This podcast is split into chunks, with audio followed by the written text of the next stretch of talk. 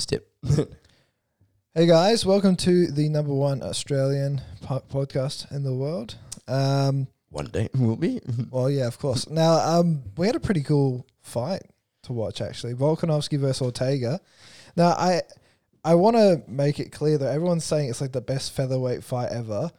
I don't think so no. because the best fight means it's both sides. It was mainly one sided. There was like there was two submission attempts right in the third round. Great, great submission attempts, by the way. Uh, I, I was He's very, surprised. he's, he's very, he's very good. But Fucking vo- but when you start sweating, like uh, Chael Sonnen always makes a really good, uh, and this go, applies for Nick Diaz as well. Mm. Um, these jiu-jitsu players, they seem to they fall in love with their hands, and then they think that they can just submit people off their back. Yeah. And Chael makes it really clear. Like I'm a Brazilian jiu-jitsu black belt. I'm telling you right now, the elite don't get submitted off their back. yeah, It Mm. doesn't. It doesn't happen. yeah, It doesn't. Uh, if so, someone doesn't submit you off their back, Yeah. that doesn't happen. It will happen. You know, further further down, and maybe like uh, it's different when it's like a standing guillotine, and then you come to your back because that's a bit different. Someone goes for a double leg takedown, they fuck it up, they go on the wrong side, mm-hmm. they're they gassed. mm. Goes for a guillotine attempt, it's tight. It's like when you're talking about Brian Ortega versus Cub Swanson. Oh yeah, Sunk, sunk it in, was, was standing, and then just hooked his legs around, and it's done. It's There's done. A, there's a very, very small, small chance they happen, but they're they're incredibly rare. There's a reason why there's a lot of the like a lot of the submissions are a lot easier to get in the gi Yeah, because you're also like that can absorb a lot of moisture when you're. It's not even no gi. You're just wearing shorts, yeah, right? You're going to be so slippery by the third round, especially when the output of a featherweight fight it's very high. It's it's like I, I'm not gonna lie those those submission attempts. I bet you they were really tight. yeah, I bet you like because it looked like Vol- Volkanovski's little shaved head was going to change a few colors, right? yeah. But he's gonna slide out Yeah. because it's the third round by then. Well, one thing I gotta admit that um, both both fighters had phenomenal grapplers in their camp. We had one of the Gracies Mm-hmm. in uh, Brian Ortega's. He was probably smiling his ass off, and then and then across the room we had the tremendous Craig Jones. Shout out to Craig Jones. He's probably smiling his ass off when he saw Volkanovski get out of those chokes. There was even one point which I absolutely loved when uh, well, I think it was uh, what, what's his name uh. Uh, Ortega had him in a D'Arce, and then Volkanovski just put up his hand straight away. He's like, "I'm all good." He was fine. He was Yeah. fine. Yeah, yeah. It's um, I he, have no he idea. did well. Yeah, I have no idea how he escaped those attempts as well. Like, um, he was when he was in that guillotine, the entire bar that we were in basically just like shit themselves, like feel the tension in the room. Yeah. And then Volkanovski was flailing his legs on the ground, like desperate, trying to pop up his hips.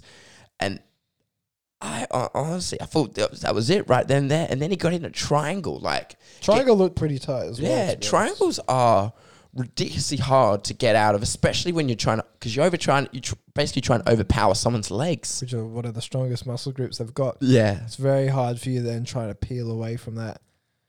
Yeah, it's it, it's it's very difficult from there on. But because Brian had also absorbed a lot of damage too, then and had poured his gas tank out Yeah. already, there was a little bit probably less squeeze than there was. It's than there probably would be in like a submission grappling match. yeah, Um, but Volk did so well. Honestly, like the amount of output, he almost did double the amount of strikes as Ortega. yeah, And to be honest, what I, I must give credit to Ortega that his the dude's tough. He's, He's- very dur- durable, and he, he he's definitely like one of those Mexican warriors. And his striking has got a lot better yeah, since his fight with Max Holloway. Because Max Holloway like was even trolling him a little bit in those later rounds. He actually pulled picked up Ortega's hands to show him how to strike. Yeah. and then fucking hit him with, hit him with a one two, and then um and then you you saw him disappear for a little bit. Came back against um. I was about to say Zabit. It's not Zabit. Uh, the Korean zombie, Mm. right? And you're starting to see a little bit of an evolution of Brian Ortega's game after that two year absence. I just didn't think it was that big a difference. Di- not not enough evolution for you to beat. Like uh, the people that Volkanovski's actually beaten is is very high level. Yeah. Like he's beat Chad, who's fought for so many title contenders. Yeah. He's very good. Yeah. Um, and then he, he's got Holloway twice, Yeah. and he's got Jose Aldo. Yeah. And not even that, but like if he gets um, Holloway twice when Ortega couldn't get him the first time, you know, that kind of shows like how many levels that Volkanovski is above the the featherweight game. And I honestly believe right now he he's on his way to becoming probably one of the best featherweight champs of all time. I think so. He's on his way. He's also on his way to proving wh- while he's one of the pound pound kings, um, because he's on a streak. Right, he's on a very very hot streak right now. Uh, above him is Kamaru Usman and Amanda Nunes, uh, and you know Amanda Nunes is very very active, and Kamaru Usman as well, who's very very active as well. So it's good because featherweight division. If you look at the divisions, featherweight is considered one of the top three. Now there's debate amongst well, which division is They best. move around a little. Yeah, it's around there in the top three in terms of talent. There's so much talent right now in the featherweight division, uh, which uh, and that's why I believe for his time, you know, someone like Volkanovski, he's proving himself to be one of the one of the greats.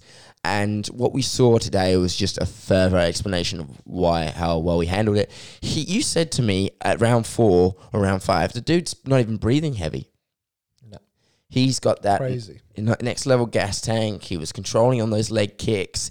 He had his submission uh, escapes now, uh, now down. His strikes were now down, and not even that. I mean, like by the end of it, like poor Ortega's face looks like he got hit by a train. Yeah, yeah. They often like those Mexican warriors. They often wear the damage but don't show it in their performance and things Yeah. like that. They just keep walking forward like a zombie. mm. Um, I mean, with Volk, like, where do you go from here? Where do you go from here after beating Ortega? Because let, us be real, he dominated it. Mm. He dominated them.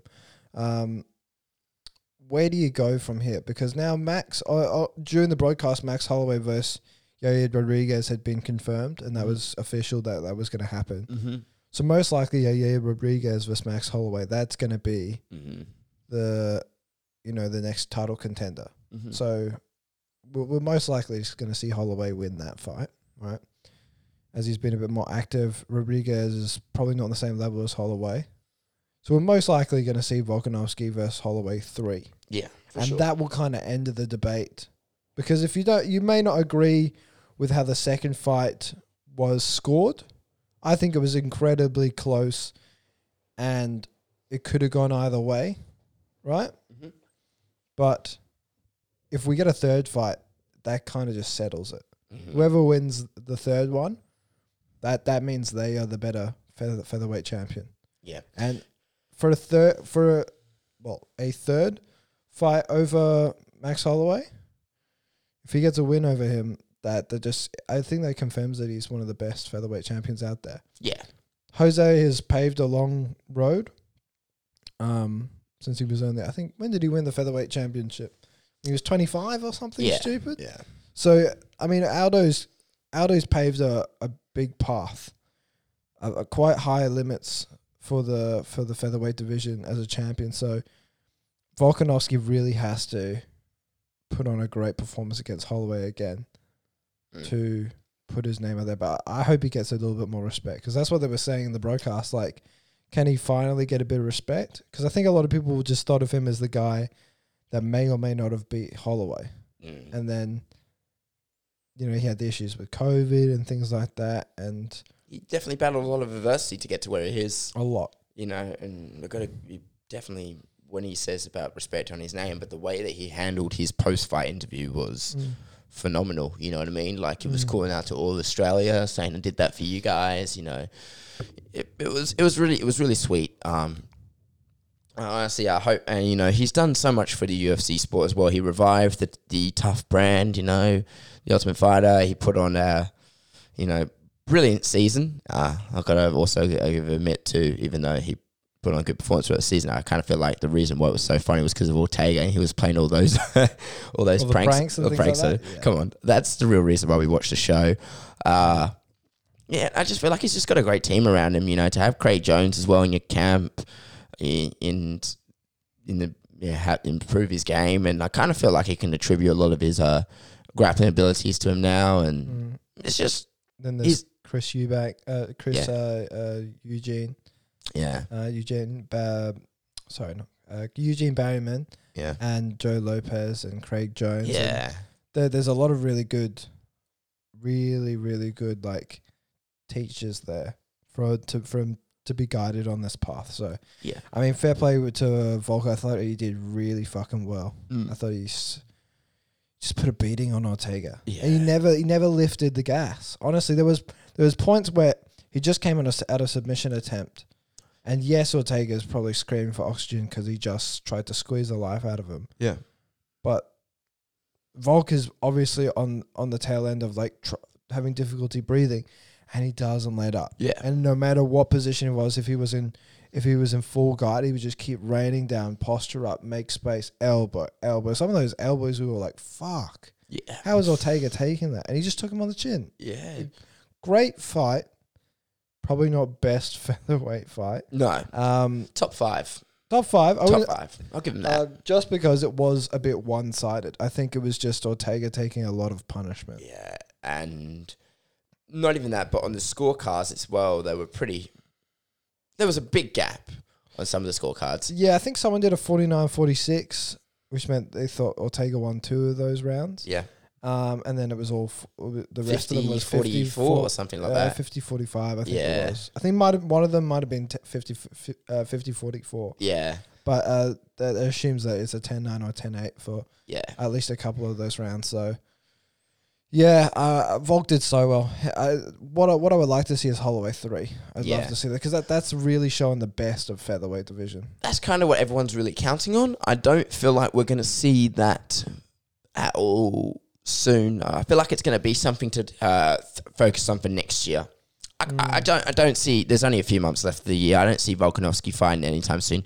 I see him fighting in the second quarter of the year, though, of next year. Yeah, I'd really like to see uh, Giga um, fight Volkanovski as well. Yeah, Giga Chikadze. Yeah, I'd love to see that fight. that would well. be great because Jakarski's then the next rising star. You know, we got Yanez as well, who's rising as well, Mm.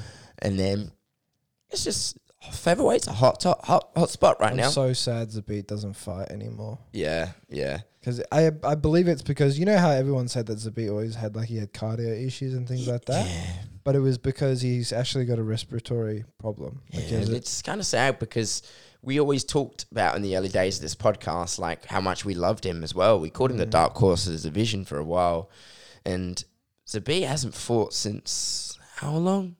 2018. There you go, like that. Yeah. like you, when you spend that long out as well, especially with all these like physical problems, it's just it's harsh, man. Harsh. It's a cruel world. he- he's around the sport. Like I know, I believe his brother is in Bellator or something like that. So Mm. he's around the sport and he's still coaching and training. Mm, But I don't know how. Like he's not retired, which is weird. yeah, There was said that he might retire, but he hasn't announced it. yeah. And he's I- probably on the ropes. He's probably on the ropes, and it's sad because I, I thought he would. If there's anyone to beat Volkanovski, stylistically, I think it's the beat, Yeah, and that's why I just love to see to see, see that fight because you want to see the best fight the best. Mhm. But uh, no, it's sad. But hopefully, hopefully we'll get some good news about Zabit fighting again in the future, maybe 2022, something like that. But we'll we'll have to see. Um, I know Shevchenko. She looked like her performances in general are pretty one sided, yeah.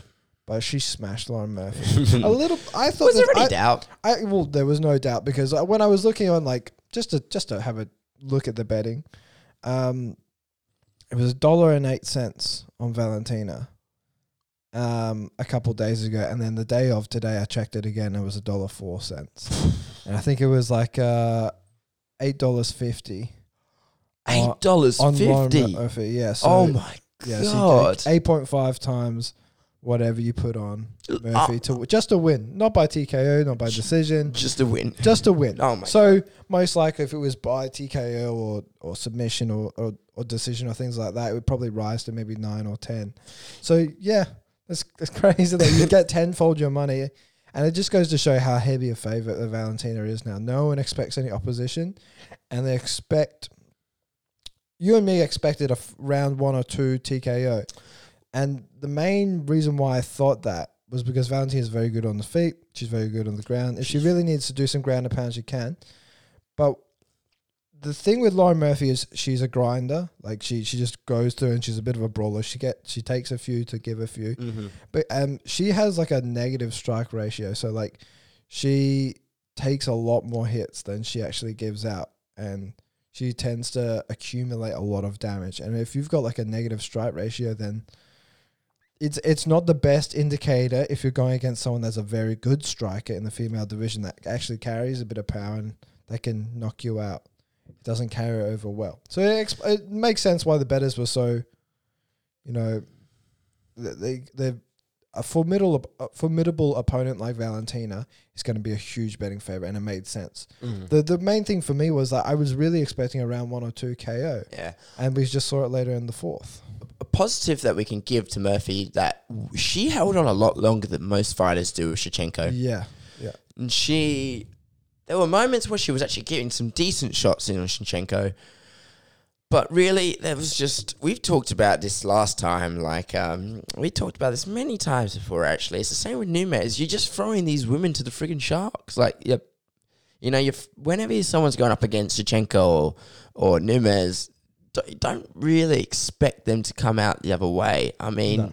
it was the same with what they did with what's her name, Jennifer Maia. It's the same with what they did with Jessica Evil It's the same with uh, Megan Anderson. Like, I remember when I watched uh, UFC when they, you know, when they do the, uh, oh, they do that count. They did like a weird countdown thing, and then they have Ron Perlman to narrate it. And then they were like, for Nunes, they had, she is the most dominant female fighter in the history of combat sports. A multiple time champion, double D divisions, and she's up against, and then they, all they could say for uh, Megan Anderson was the, the, was it, the killer giant from Australia. That's it. That's all they could say. So it's just, it's the not same. even the ra- narrators are paying enough attention to actually be like, yeah, yeah, they, they, she has height. Yeah, that Yeah. might be something. Yeah. That's it. They can all bring I up. know, I know, I know. But that's the thing when it comes to the female division, there's not as many like The talent pool's not big enough. the talent pool's not big enough, and that's just simply because the sport hasn't been around long enough, especially for the female divisions, right? Shevchenko walked through Murphy. Yeah. She was that close of catching that uh, that spinning hook kick. Mm. That spinning hook kick Yeah. was down. It was like Quick. it was like millimeters off, and it was fast. yeah. I the thing is though, because she's very good at those kicks. Yeah. Um, I know she got landed a good spinning back kick. That w- that w- that was a nice kick, and then that spinning hook kick was so close off Lauren Murphy. Mm. There's no tells. That's what shows in a like like Giga Chikadze. There's no tells. It just pops, Yeah. and there's there's no stuttering in the movement. I don't know where you go with this though. I don't know where this goes with Shevchenko because she she said she'll she'll fight anyone, but who do you give her? She's already fought Nunes twice. And she doesn't want a trilogy with her. Well, Nunes doesn't want a trilogy. No, probably not interested, right? Although it is probably the most challenging opponent she could ever fight. Yeah. What what what happens here with Shevchenko? Do, does she move up, or does she just stay in the division where she's doing perfectly fine? Well, there's just well, it's not really much you can do. She's No. just too dominant. It's the problem. Like um, it's not. It's gonna be like that, and it's it's that's just the way. It's just the way it is, really. What I feel like would be quite interesting, though. I don't really think this is going to happen. But I would really like it if we saw Shevchenko go over to somewhere like one championship Mm. and fought the kickboxers or the Muay Thai fighters over there. But they'll never do That would it. never happen. The U- UFC will never let go of Valentina. No, because it would make one look too good. You know what I mean? To even entertain it, Yeah, the UFC won't do it. They Yeah. won't entertain it at all. yeah. But I feel like that would be. I would definitely pay top dollar to see how Shevchenko goes up against the kickboxing talent over there. Yeah, yeah, I would too. It's it's a shame that they don't do the cross promotional fights and things like that No, because I know that similar to Holly Holm, she's done a lot of like Muay Thai and kickboxing fights as well. ooh. So I'd like to see how that would go as well. I'll tell you who I would like uh, Shevchenko to fight. Holly Holm.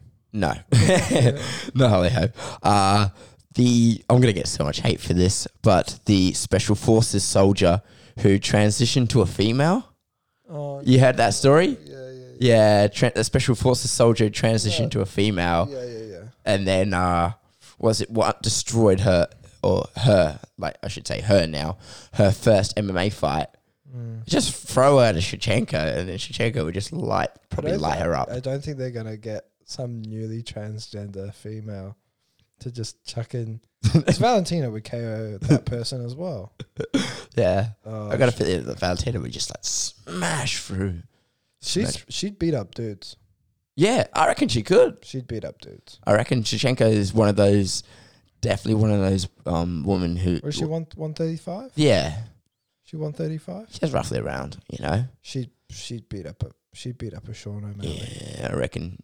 She I, I reckon Valentina would beat up Sean O'Malley. Yeah, you reckon? I reckon. Uh, I would wouldn't mind that. You know, what I mean, You wouldn't mind it? I wouldn't mind the cr- the uh, the intergender title. You they would I they would never do it, but I, I actually think Valentina. She could fuck up most men. Yeah, most guys walking off the street. Yeah, Yeah. she'd fuck her right, fuck them right up. Yeah, Yeah, beat the shit out of her, le- their legs. Um, but I don't know where you go with Shevchenko with legitimate Yeah, competition. yeah, I don't know yeah, how- true, I don't know where to go. that's all in theory. That's just in my head. Now, Any- anyway, yeah, well, talk about not very good competition. Uh, Diaz versus Law- Lawler too. you you predicted this, mate. you predicted. Well, well, there was the video, um, and and even the UFC put it up on their Instagram later on, and I was because it was leaked, and then it's, and then the UFC got ahead of it and then put it on their Instagram, and it was Nick shadowboxing, and like Nick's shadowboxing is a bit unorthodox. Like he's a good boxer, but it's like. It's unorthodox type of striking, yeah, and some of his shots are like, like uh, he does them slow, then he then he speeds them up and things like that. But when he's doing the shadow boxing, it looked fucking terrible. It looked so bad. It looked really really bad. And I went, sorry Diaz Army, he's gonna fucking lose. And uh, he's, he's looked so bad. you put up on our Instagram, which was hilarious. You put up saying, "I'm getting Evander Holyfield vibes from this." Yeah, I was getting Evander Holyfield but- because to be fair, and I I really wanted I I've tried not to bet on fights anymore because it'll get I'll get a bit addictive. did you bet on? This I didn't. I didn't. I've stopped altogether. I've. I need to hold on to my money rather than keep betting on stuff. Because I'll, I'm, most of the fights I bet on, I'll, I'll, I'll be correct, but I get a bit addictive with it. I start doing multis, and that's where I go wrong. Yeah. Because I'll get like four or five fights right, and then that one one will fuck everything up, and I'll lose everything. Mm. So I don't want to do that anymore. But I did say Diaz was going to lose because it was giving me Evander Holyfield vibes. Evander Holyfield fighting 58 uh, is a 58 year old boxer who looked shocking. And the reason why Evander was actually out of boxing earlier on was he the commission failed him. Mm. The commission failed him and said he was uh, unfit to fight. So you reckon 12 years later, being absent from the sport, coming back, he's now 58, getting close to retired age, you know? They, they, they, again, against, they, what, you thought he was going to get better with age? yeah, You thought, against the dude who's the most sourced up motherfucker. oh on yeah, and it was Earth. back to TRT Vitor, and it, and he was, was all on all the Brazilian uh, what are you supplements. thinking? And then when I was saying Diaz versus Lawler, I know from a few stories um, that Lawler, he's, you know, he's continued a really strict strength and conditioning program. Yeah, He's always doing strength and conditioning, and you can see he's in good shape. He's never great shape. changed. he's 38 now, isn't he? And uh, 30, 39, I think. Yeah, 39. But, and, and they're almost 40, right? So you're not going to expect them to be as they were in their prime. Diaz was removed for a long period of time. He could have came back after his suspension uh, went through, but he didn't. He must have Mhm. been very pissed off with the UFC. I get it, but his best days were already behind him. Mm. Came at 38. 38 at welterweight, which is what it was supposed to be. yeah, That's not a good age for a welterweight fighter in MMA. It's too old yeah. you know. Um, that's 38 year olds don't succeed in MMA unless they're in the light heavyweight or heavyweight division. It just doesn't happen. And um, and Lawler, look, he's not the same Lawler anymore, but at least he stayed active. Mm. Diaz wasn't, so timing's not going to be the same. Um, and to be honest, Lawler's got a lot better in terms of his conditioning. Mm. He used to be one of those guys that was super reckless, especially in that first fight. That was, what was it, 17 years ago that they fought back in 2004. That's when they've had their first fight. And he was a lot more cautious. And he was doing a lot more rolling with like rolling through with the punches, ducking and weaving underneath. If he got caught by Diaz, he would keep his hands up as high as he could and just roll with the punches, cover, cover, cover. Mm. Take up. If he was going to pitter patter, he's going to pitter patter. Yeah. And then as soon as Diaz started to put on a little bit more pressure, Lawler would explode and start digging in with these shots. He did very well. Lawler did. I, I would expect that would that whole fight would have progressed the same way it usually would. I don't even get why they even put that thing five rounds. I'm like, you kidding me? You want to watch two 30, nearly 40 year old dudes I- slug it out for five rounds? I don't know why they didn't. Uh, the why they made it uh, middleweight. yeah. It was supposed to be welterweight, and Diaz just went, "No, I don't want to cut weight," and they just went, "Yeah, okay." he didn't even look like he wanted to be there. That was so weird. Like, I'm like, what is going on in his head? He head? said he didn't want to be there. you didn't. When did he say he didn't want to be there? He had a uh, ESPN interview with Brett Okamoto, and he said, "I don't know why we we made this fight. Uh, why did the UFC make this fight? I've already beat this guy. Why why have I why have they made this fight? I don't want to fight Robbie. I don't I don't care." And he was very disinterested. And then he you looked could- disinterested. He was. I like look. The conditioning was still there. The chin was still there, but. Maybe the mentality wasn't there. He wasn't that same gangster guy anymore. And when he got, got hit with those shots, and normally that guy would get right up right away and just keep walking forwards and he just went i don't know if i want to do this anymore Yeah. and that's when the fire died so to be honest i don't actually see nick diaz doing another fight I don't even. i don't see it happening I don't see it happening either. But here's the other thing. It was nice to see Robbie Lawler get that revenge. Um, sorry, to get that win back because he's had a bit of a rough stint these past few years. You know, there was the situation he had with Ben Askren, which he lost. You know, he lost his title to Tyron Wood, uh, Tyron Woodley a few years back, and Mm.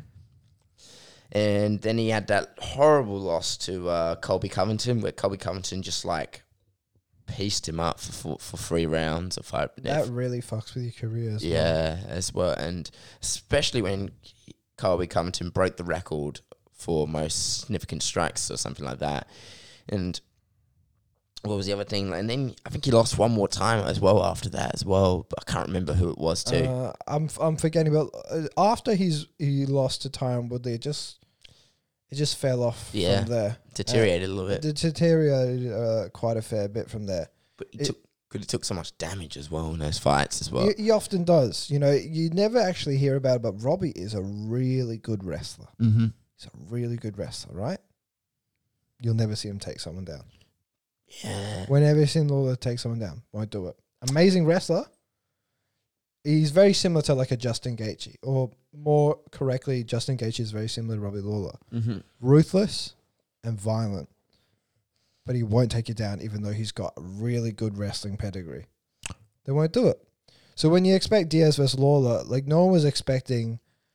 It's, some people, what the UFC sold was nostalgia. They Yeah. sold, they sold, Yeah. they sold nostalgia to the old school UFC fans that kind of have been with them for, through years and years, and they were rewarding the fans, right? The ones that got the maybe they saw Nick Diaz versus Lawler one, and that's what got them into the UFC. And they've been a fan from the UFC since 2004 till 2021, and then they wanted to see this fight, and they did it for those fans.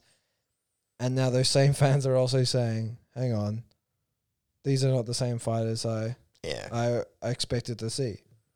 Well, yeah, they're 38 and 39. They were looked a bit slow. Mm. Um, There were moments where they were literally just touching each other, touching each other, throw a big hook, touch each other, touch each other. Diaz, that's punch. his. Diaz, that's his style. Yeah. Law, Lawler started to do that. I think in that third round, Diaz would start to curl up and he would just pitter patter. Lawler started to do a kind of Diaz's thing, pitter patter, pitter patter. As soon as he saw an opening, boom, body shot. Mm. Uh, those uppercuts by Lawler were really smooth, and those check right hooks were clean.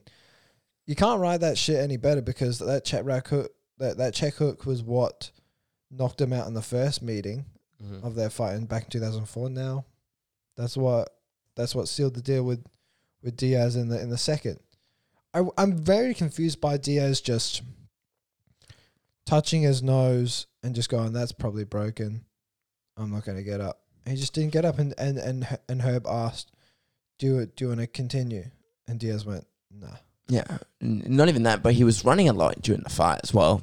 It was, which you don't usually see. Yeah, it's just uh, it was it was very uh, it was just very one sided. I mean, well, I mean, even at the beginning, I'm like, what the fuck is going on? When he got in the cage, he wasn't paying attention. There was time to take his shirt off, and he was looking. He didn't say much. He was moving around very slowly. He tried to, tried to do a Masvidal at the start of the fight.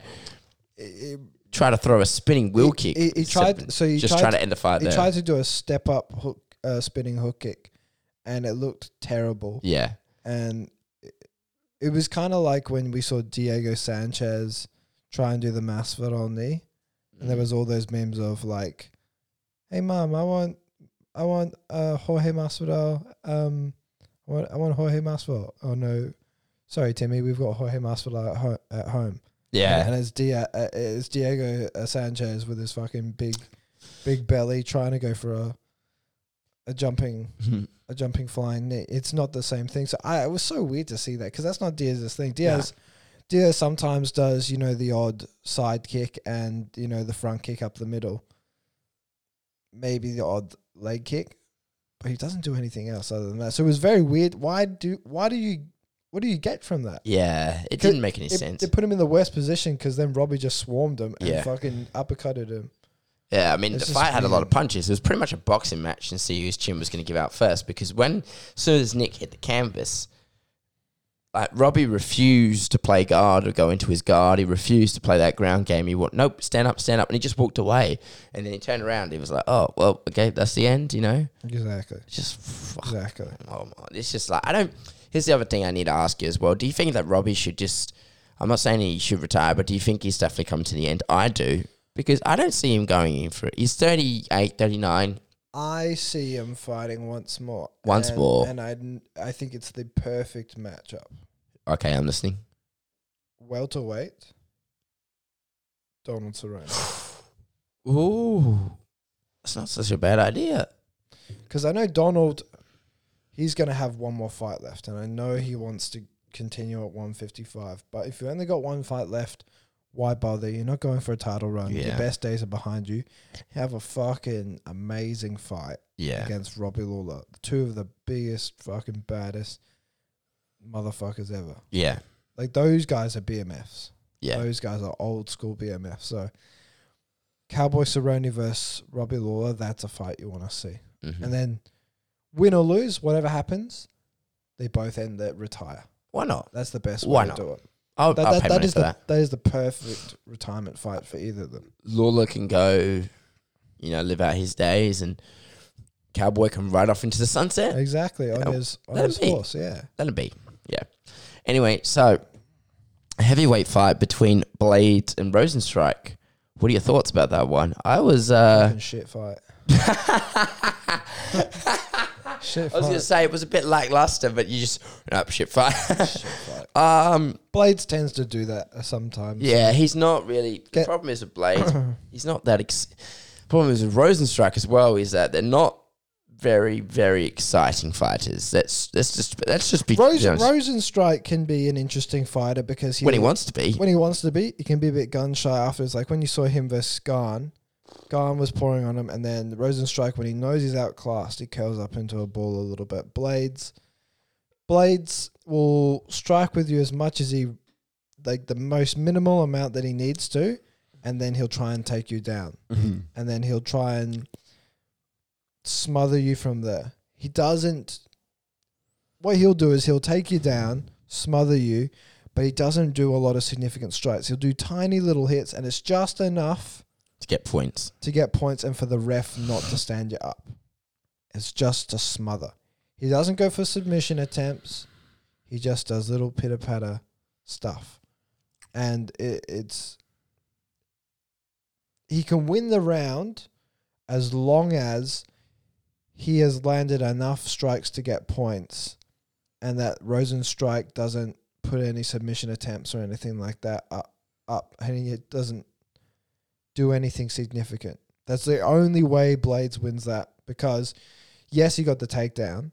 Did Blaydes do any significant advance? Did he do any significant advances after that? Did he go for a submission attempt? Did he did he try and knock the guy out? Did he try and just make uh, make damage? He didn't do any of those.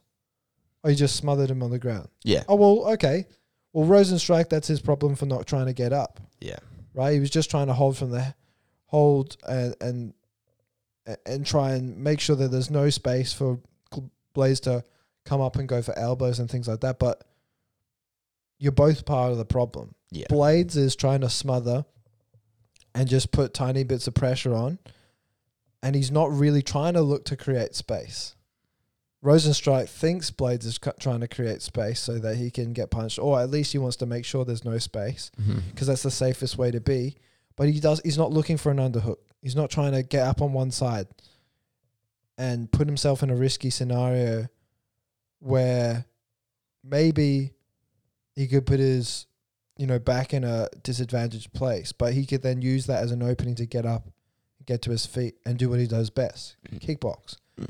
They're both part of the problem there. So t- for me, Rozenstruik, he didn't do enough. Didn't do enough volume. He's a real good kickboxer, but he can think a bit too much. Curtis Blaydes, um, the guy, the guy has power. Yeah. Like that guy has power, and he's a real good re- wrestler, and it and his takedowns are very good.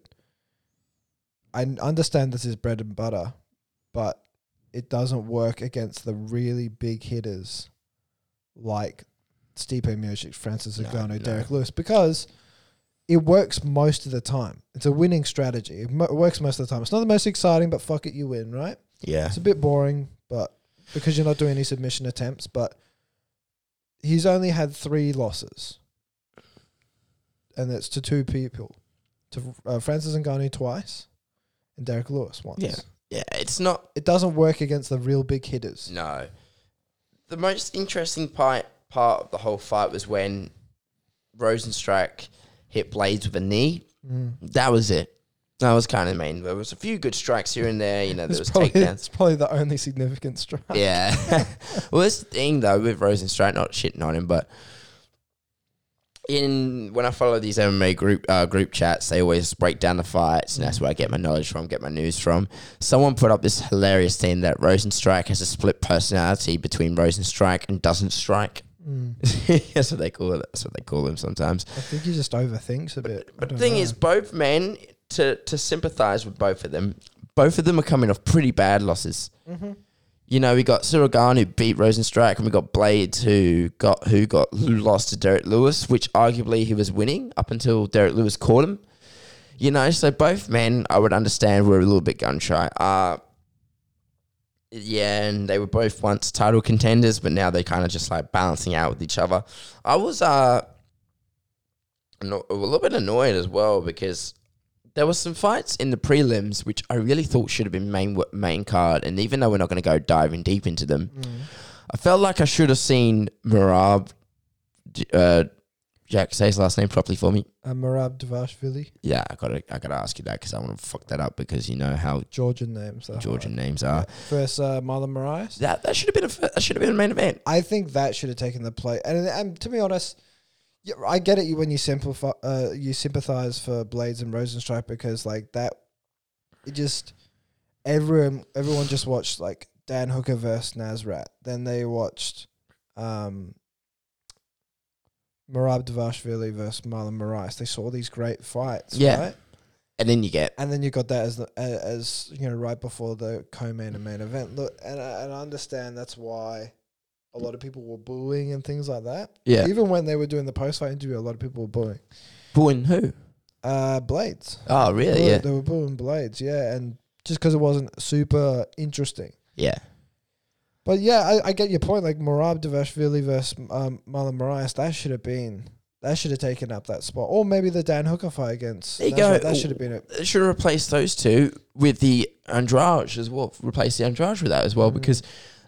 First of all, when we came out, Jessica Andrade absolutely steamrolled through her oppo- Yeah. opponent. It wasn't even close. She was so hesitant. I'm uh, come on, Mm, because Jessica Andrade is a former champion. I understand that, but then again, it's about bums and seats. Yeah. You know what I mean? And not even that, but Jessica Andrade versus her opponents was a huge, huge uh, difference in the odds as well.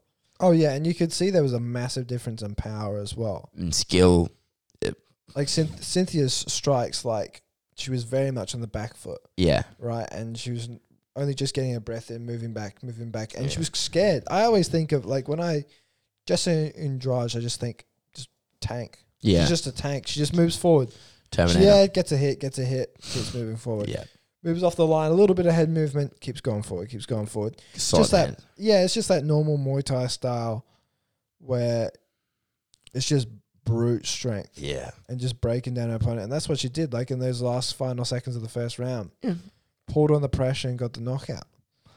I think tho- those ones are a bit more interesting. Like the Merab fight, that was fucking sick. Marlon, Marlon did very well against Merab because that first round is always scary again with with Marlon because he's just like his muscles on muscles. It's Yeah. crazy how shredded and strong that Especially guy for is. his band for a For bantamweight. 135, -er, yeah, he looks like a 155. To be Yeah. fair, Jacked. jacked as Yeah. fuck. He's Kind like of. Krillin. He's like Krillin. yeah. That's what he looks like, Krillin. Nice. I felt a little bit so- sorry for uh, poor Marlon though, because Marlon fucking nearly had him in the first first round. Oh, I had him on Bambi legs for a, for a good bit. And Yeah, he was chasing him, and then he put up his hands like, "What are you doing, man?" You know, like mm, Merab. You know, you kind of got a little bit lucky though. You got away with that. You it, know, it did, but it was less luck and more. There's when some fighters get rocked, they they kind of put themselves in situation like some situations where they're like, like they've been rocked, they're not thinking correctly, and then they put themselves in a situation where it's very hard to dig themselves out of. But he stayed composed, like he still was. He was still okay. He was still conscious and ready. And even though he was on Bambi legs, he was still trying to make space, get away. When he had him up against the cage, he had a breather. He's like, right, I've collected myself. Takes down Marlon. He had two rounds of ground control time uh, in that first round. Mm. Then in the second and third round, it was basically Marlon just surviving. Moran was a fucking beast. He does not stop. no, he's he's definitely gonna be Sorry, not third round. The second round. yeah. The second round. Second um, round, The um, second round. It was just. po- It was just. It was just Marlon trying to survive. Yeah. Merab is. It is crazy how hard that guy must train. I, I found out that the reason why he's so conditioned is because it's mainly due to sparring.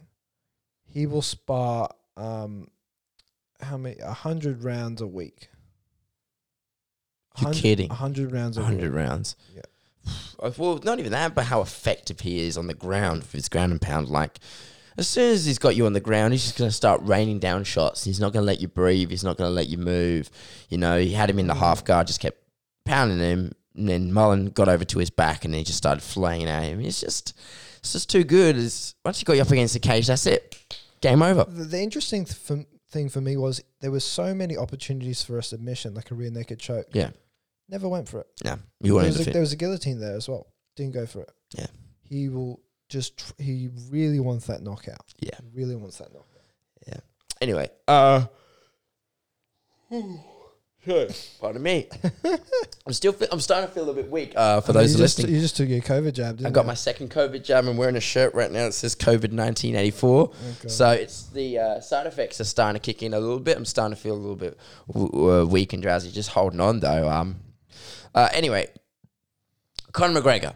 Mm. Let's talk about it. What is going on? He's trying very hard on one leg Just to to- stay relevant. Yeah. Fucking hell! It's pissing me off though. I the thing is, like, I love, I love Conor. I, I, I love, do- I love watching do. it. I love his character. I love, uh, the main thing I love about it is his fighting, fighting style, and things like that. The way he conducts himself in the octagon, but damn, he's trying. He's he's constantly. Every one thing you would see um, after the Volkanovski versus Ortega fight was everyone was giving them both fighters praise. The Yeah. only person being salty was Conor. Yeah. The only one, and I, Oh, and I- talking and about I- how he's going to kick his head off, and it was in the Well, 1st I'll- round, I'll- but then he changed his mind at the end of the fight. He's like, oh, not a I'll- bad I'll- fight. Yeah, I'll I'll bring it up. I'll bring it up what it read is. it out to the people at home. Um, This is because it's just Conor, man. He's just what are you? do- well, Why? originally he said this is tremendous. Let's go, and that was before the main event. And Yeah, yeah. He was, you know, you know, he was going to watch. He's already said openly he loves Nick Diaz and Yeah. things like that, right? And he has his own history with Nate, um, and that that whole trilogy and things like that, right? What what he said was, Oh, I've lost it. Oh, I'm back. All right. Um, Conor said, um, oh, he's deleted it. He deleted it. Oh, that's not nice. Oh, so for that's people not, listening, That's not fun. he said something along the lines of uh, so short and I kick his head off like a rugby ball. Yeah, I'm gonna find it. You cheeky bugger. He got rid of it. Yeah. Oh, okay. Well, Well, so he deleted the he deleted the comment. It was it was along the lines of, um, I'd knock out this Volkanovski fella, little short guy. I'd kick his head off like a rugby ball. yeah. Uh, he's he's like a little fart. I wouldn't even call him a fart. I'm more like a shark. Yeah. And then he then says, uh, That was pretty accurate. I think that's how I remember. I it think too. that was around what he said. He said, and then the one that he didn't delete was not a bad fight. Congrats, Shartsy. Yeah. There you go. Yeah, great. Yeah. And then he says, "Great night of fights, Valentina. You're tremendous." Da-da. Yeah. Yeah. He's just. Well, I he's just trying to stay so hard, trying so hard to stay relevant in this. After everything that's happened, after breaking his leg, after lo- after his loss, what? And not even that, but he's on a fucking Twitter, Instagram rampage lately. Mm, Like- quite a lot actually. yeah. Like there was that day where he threw a pitch for a baseball game, Mm. and everyone gave him so much crap for it, and he said, "Nah, I had too much power." And then there was all these memes saying, "I'm guessing a dolly is the only accurate thing he can throw these days." uh, Uh, let, let's be real though, okay? Conor McGregor yeah, now yeah, he's let, let's say that we're not going to say Conor McGregor back in that featherweight division because I think that Conor McGregor back then would have killed anyone, yeah, right? Conor McGregor now yeah. at featherweight, let's say like before Dustin Poirier and Mhm. hadn't broken the leg, right? Him versus the Alex Volkanovski of today. Oh, Who do you think wins? Volkanovski by miles. Yeah. Volkanovski by I. I I I think the Conor today is just not the same. Not It's even that. really not the same. Volkanovski is just he's fucking brutal. yeah, I don't even think the Conor could- today could beat Holloway today. Uh, That's what I think. I don't think so. Yeah. I'm not too sure. Yeah. It's just. Oh, well, the thing is with McGregor, one thing I could give him respect to is the fact that he's already back in training now, hmm apparently. Uh, you could already see that he's doing rehab and things like that. He, he's doing a lot of. He, he- he's doing a lot of strength and conditioning and things like that, and that's great. You Yeah. know, like if you've just broken your leg, don't stay stagnant. You don't want to. It looks like he's not getting like any any form of muscle loss and Yeah. things like that, Yeah. right? He's trying to make sure that that he's not losing any any muscle mass. He's trying to train as much as he can. He's already squatting, squatting weights and things like that. That's brilliant. I hope that he doesn't do what he did last time, and that is very involved with getting jacked. Like he keeps on talking about getting jacked and muscular and strong and Mm. things like that.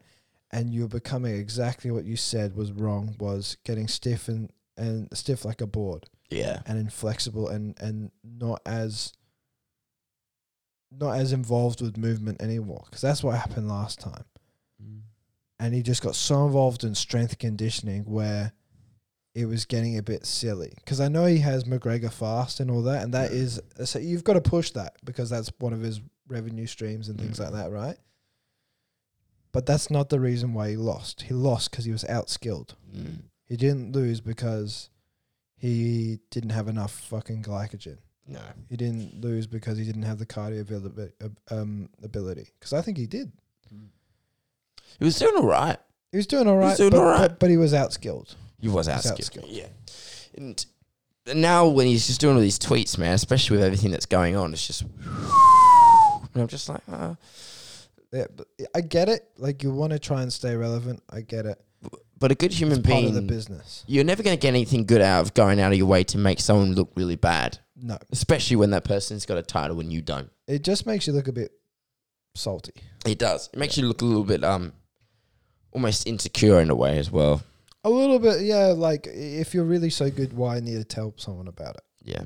Why? Why need to ex- explain that? Yeah. And calling someone who's literally one of the pound for pound greatest in the UFC right now terrible. That's just doesn't make any sense. Well. I mean, w- when we're speaking about like how the mighty can fall, like John Jones, Yeah, oh, okay, let's bring that up. U- yeah. U- UFC Hall of, Hall of Fame. He's there.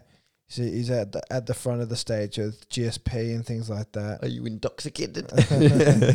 and and he's and we put up a reel on Instagram showing like he's saying, "All right, well, actually, I'm going to get an upgrade in pay, which is what I wanted, but it's going to be based on pay per view, so I need to work really hard for those fights. So what I'm going to do is I'm going to do some legally controversial stuff to build the fight. what does he do within 24 hours?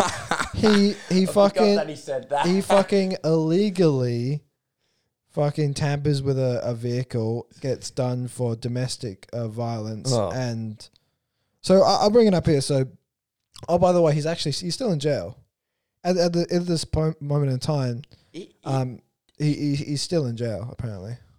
John Jones and Vegas go together like crackheads and chainsaws, man. God, Fucking you. Uh, we'll talk about crackheads in a second. actually. Yeah, But, because it- yeah, I like how everything's flowing so nicely today as well, you know. But John Jones is just, what were you even like? Why? Like, you shouldn't be doing this, man, because you are. You haven't been fighting for a while. You're supposed to be bumping up to heavyweight. You love to have a go. He loves to have a go at Israel Adesanya. Loves to have a go at Israel Adesanya. And uh, here's the other thing I've got to remember. With John Jones, he's got all this. He had all this fame. He had all this like everything was right there, right in front of him. Nike deal. Yeah, his biggest opponent at the end of the day was is himself. He was the greatest of his time, but his biggest enemy was himself because So bad that's not even shocking. yeah, so, yeah, yeah. Oh, you hit someone. He probably hit someone with his vehicle. Yep, done that before. yeah, because not even that, but like, well, no one really teaches you how to be famous, man.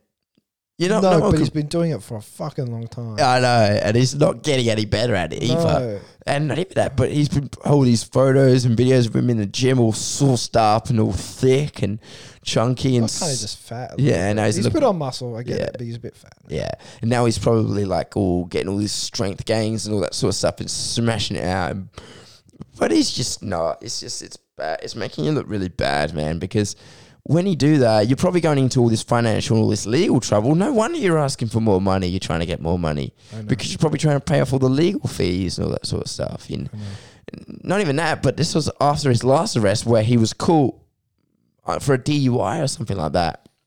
Yeah, he's had a lot. He's had he's had DUIs. He's popped for steroids. He's popped for cocaine. He's he's been through the ringer quite a fair bit, Yeah. and he's done street racing. He's hit he hit a pregnant lady with his car. What's with him with fucking cars actually? Because he's, Yeah. he- he's he, after an incident at Caesar's Palace, he was charged with domestic battery and damaging a vehicle. What do he do to the vehicle? Probably fucking hit it, or he was probably intoxicated. Probably, he probably might have kicked. It could have been anything. Could have, he could have uh, had a car and hit someone with a car, or he could have been intoxicated and punched the guy that was coming out of a vehicle, and then punch and maybe kicked the vehicle or something like that. Could be fucking. I love how vague they make it and make us guess. But John Jones, he'll still be in jail. He's still got. He's, th- as all these charges accumulate, it increases your bail. Like there's like eight thousand USD Yeah. for his initial bail. I mean, to be fair, you could probably pay for that if you really wanted. I'm pretty sure he should just lose his license altogether.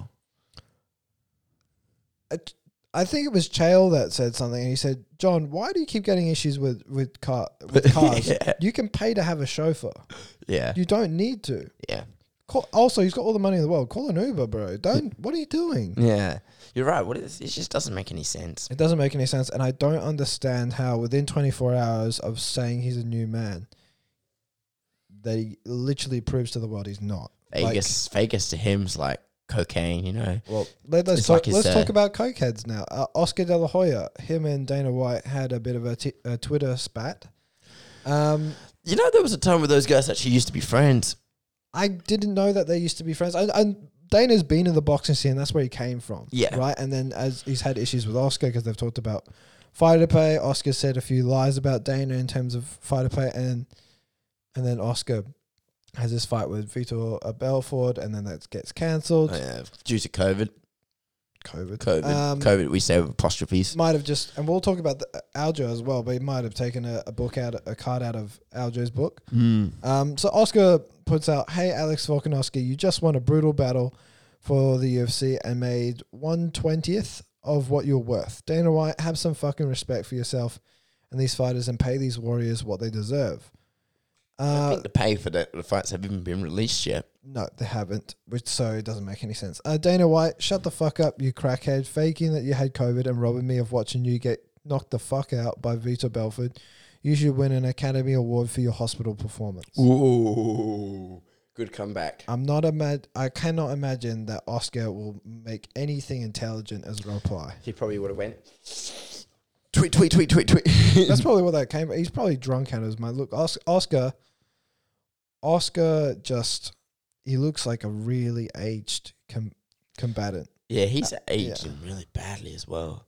I I th- I don't know who would do better, Oscar De La Hoya or Evander Holyfield. Why don't we just let him let him and Dana fight each other in a boxing match now that anything's possible in Well? Dana White was supposed to fight Tito Ortiz a long time yeah, ago. But he was actually preparing really well for it as well. Oh yeah, he weighed in and everything. Tito pulled out. Yeah. he does all fights. Um, but that's uh, I don't know why I brought it up, but it's just funny. It's just funny that Oscar's Oscar's still trying to make himself relevant as well through Twitter and things like that. Uh, I don't know where t- Oscar's coming from because he's saying, "Oh, you made a a twentieth." Where does that come from? There's been no numbers. You don't know anything of what they're being paid. So, what? It, it's a, it's a silly comment to make, It- and it's not very intelligent because Dana White can quite easily say, "You're a fuckwit," yeah, and you know we all know you were faking it, at trying to get out of the fight, or you conveniently got COVID right before your fight. Oh yeah, Mm. it doesn't make it doesn't make much sense. doesn't make any sense at all.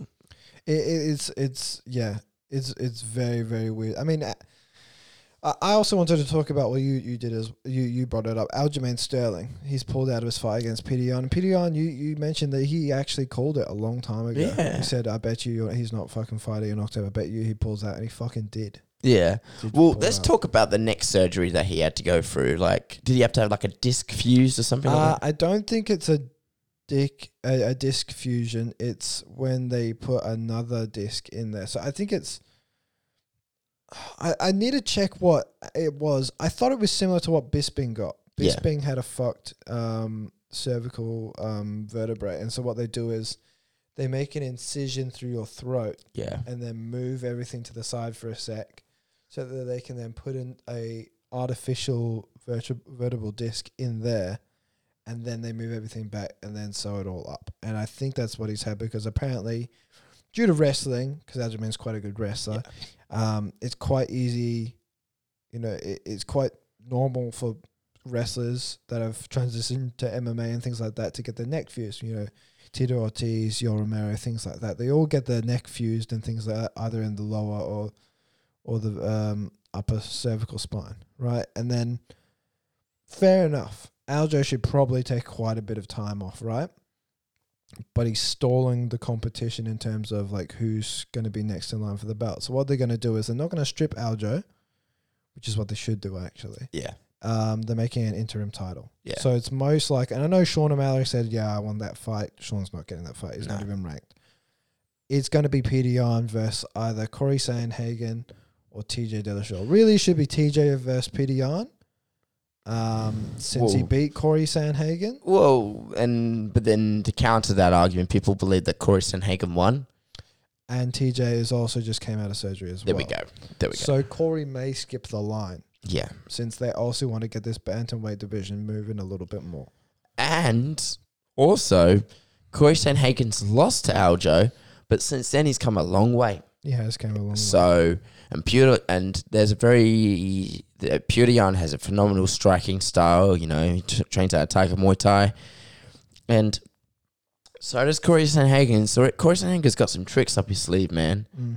And uh, you know, he's not. He's pretty. He's a pretty solid grappler as well. So I like to see how that goes on the ground.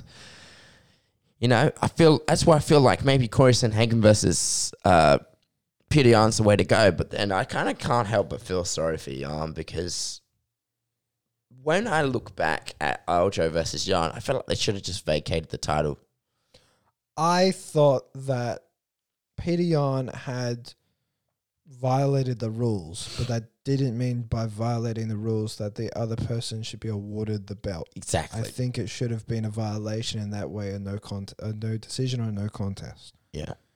Um, Because knees to the downed opponent is pretty rough. It's it's it's a strange rule. but it's happened before. It's happened before, Anthony, and Jo- Anthony Smith versus uh, John Jones. yeah, uh, Gegard Mousasi versus um, Chris Weidman. Mhm. Happened that before, but thing is, knees were down opponents allowed in one championship as well. So and, and it it's just I don't see that coming to the UFC ever. No, But I do think that if it is in the rules that you can't do that, that's fine, yeah, right? And especially from a, a really good striker from Peter Yan, I get Yeah. it. Um, was it maybe played up? Could have been. Yeah. Do I think it was fully fake? No. Yeah. But does that mean that that person should be awarded the belt? No. No. I think you haven't done anything to win it. not even that, but the way that he responded to it within after he got out of the octagon wasn't that great. You know, you see him partying with the belt and posing with the belt, and And now he do, he plays up to it a little bit. He leans into it too much, and yeah, and he, he leans into the paper champion vibes because it infuriates a lot of people. Where he's he brings the belt everywhere, yeah, and it infuriates a lot of people that like, why are you calling yourself the champion? But he's doing it on purpose. Does it make you a likable guy? No. Does he really care if he's a likable guy? Probably not. But Mm. what should happen objectively is that Aljo. Look, if they don't want to strip him, fine. Don't strip him. Yeah. Because it also kind of makes them admit that they made a mistake. Well, it's the thing they did to. Tony Ferguson, They did. They which did. was a bit unfair though, a bit, un, a bit unfair, but because he won that um, belt fair and square though. right. But I think it might have the circumstances to be stripped. But if they they probably don't want to strip him because they also admit admit it. It's also the UFC admitting they made a mistake. Yeah. they don't want to do that. Yeah. the UFC does everything right. That's what they want to make out. So I think Peter Yan versus TJ or Cory Sandhagen's the way to go. Um, and that's what they're going to do. So they're going to do interim championship. Um, most likely it's going to happen in October or November. Yeah. So I'd love to see that fight. Yeah. Um, I know we've got. Well, obviously we don't have the have the time today, but we'll definitely give you a breakdown next week. Thiago Santos versus Johnny Walker is next week. Ooh, That's uh that's an interesting fight. Thiago Santos, is on the tail end of his career. He Yeah. really needs to win. so does um, Johnny Walker because John- Johnny, Johnny Walker, was considered the uprising star for a while. Um, you got Kevin Holland versus Carl Daukaus. So Carl Daukaus, he, he's a he's a terrific fighter as well. He just his brother Chris Daukaus um just got a big win today.